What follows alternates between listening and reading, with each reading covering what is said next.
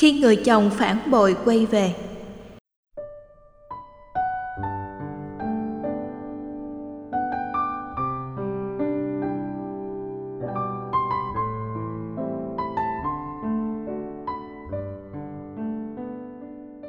Bạch thầy, trong lòng con có những băn khoăn, dây dứt, không biết giải bài cùng ai. Bốn năm trước, chồng con đã bỏ gia đình theo một người phụ nữ khác con một mình nuôi hai bé mà không nhận được bất kỳ sự giúp đỡ nào từ chồng.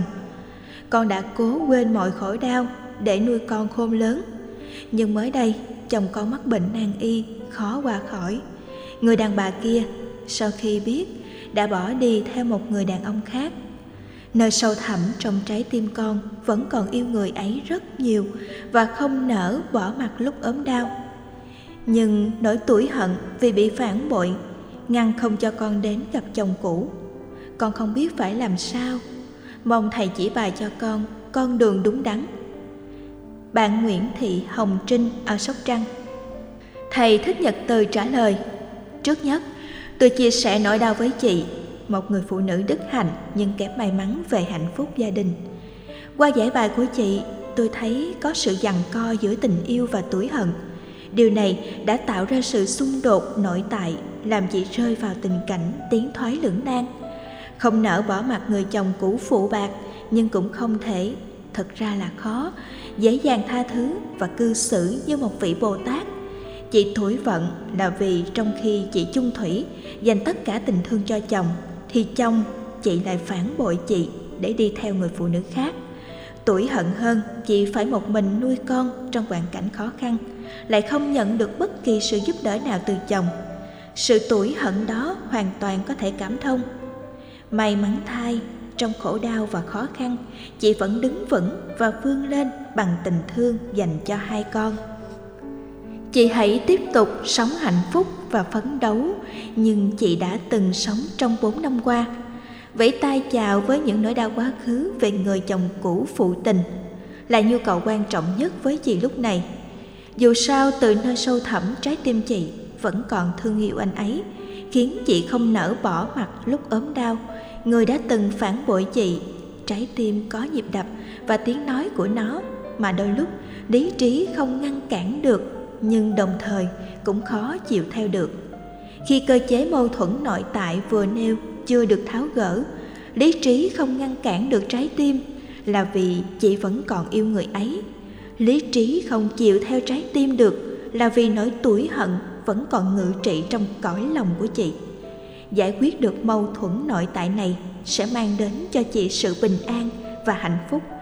Điều mà tôi chắc là chị rất muốn sở hữu nó.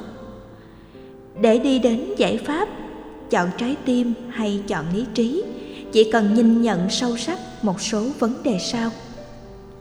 Về phương diện nhân quả, chồng chị bỏ gia đình theo người phụ nữ khác, không có trách nhiệm với hai con là ứng xử bất nghĩa, bất nhân và vô trách nhiệm. Khi anh ấy lâm trọng bệnh, cái chết ngày càng cận kề. Người phụ nữ đó xem đây là gánh nặng nên đã bỏ chồng, chị đi. Nỗi đau, quả báo nhãn tiền. Này làm cho chị đối diện cái chết với quãng đời ngắn ngủi còn lại vừa dây dứt, vừa chua xót. Anh ấy dây dứt vì đã nhẫn tâm ruồng bỏ người vợ đảm đang chung thủy và những đứa con ruột của mình.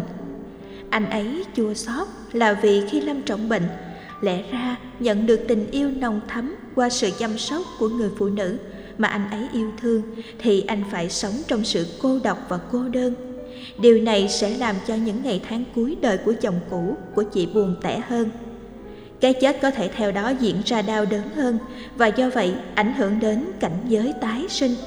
Nhân quả như bóng theo hình như âm vang theo tiếng, như cổ xe đeo bám con vật kéo xe. Muốn phủ định cũng không được, muốn vứt bỏ cũng không xong. Rồi đây, người phụ nữ kia cũng phải đối diện với những gì chị ấy đã làm với chị và chồng cũ của chị. Quả xấu đã bắt đầu trổ, bất hạnh đã có mặt. Chị không phải làm việc trả đũa bởi đây là những tháng ngày chị cần nuôi hạt giống tha thứ bằng từ bi để khơi dậy hạnh phúc từ con tim quặn thắt bởi tuổi hận. Ôm hận trong lòng là tự nuôi dưỡng khổ đau. Quý trọng hạnh phúc, chỉ cần rũ bỏ tuổi hận càng sớm càng tốt.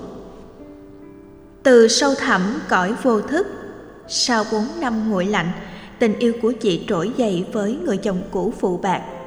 Lý do của trái tim thổn thức là một mặt chỉ thể hiện tình yêu cao thượng, mặt khác có thể là sự tội nghiệp với người chồng cũ đang nếm mùi bất hạnh do chính anh ta tạo ra.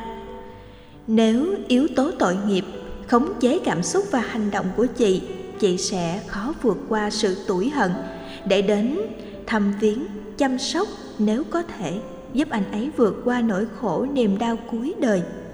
Dù sao anh ấy đã bị người phụ nữ kia rời bỏ sự tội nghiệp anh ấy chị cần được nâng lên thành tình thương. Trước nhất, như một người tốt bụng giúp một người lâm bệnh nan y. Sau đó, nếu có thể, như một người vợ cũ giúp người chồng cũ bằng thái độ tha thứ, cao thượng. Cả hai nghĩa cử này đều có khả năng trị liệu vết thương lòng cho cả hai.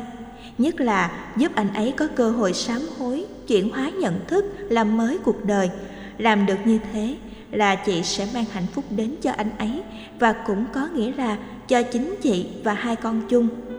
Do bệnh nan y, hạnh phúc của anh ấy là được chị thăm và chăm sóc, dù không tồn tại lâu, nhưng lại có ý nghĩa chuyển nghiệp. Ra đi với tâm trạng hạnh phúc được người đã từng bị anh ấy bội bạc tha thứ sẽ giúp góp phần tạo nên cảnh giới tái sinh tốt là người phật tử có thực tập chuyển hóa, chỉ nên vứt bỏ tuổi hận. Thay vào đó là tình yêu thương có chất liệu, hỷ xả. Tha thứ không bao giờ là vô nghĩa, ứng xử cao thượng không bao giờ là sự lỗ lãi. Buông bỏ tuổi hận không bao giờ là hèn nhát, mang tình thương đến cho người, chính là tạo dựng hạnh phúc cho mình. Chúc chị sớm giải tỏa được tâm lý mâu thuẫn, sống cao thượng trong việc mang lại hạnh phúc cho mình và người mình thương.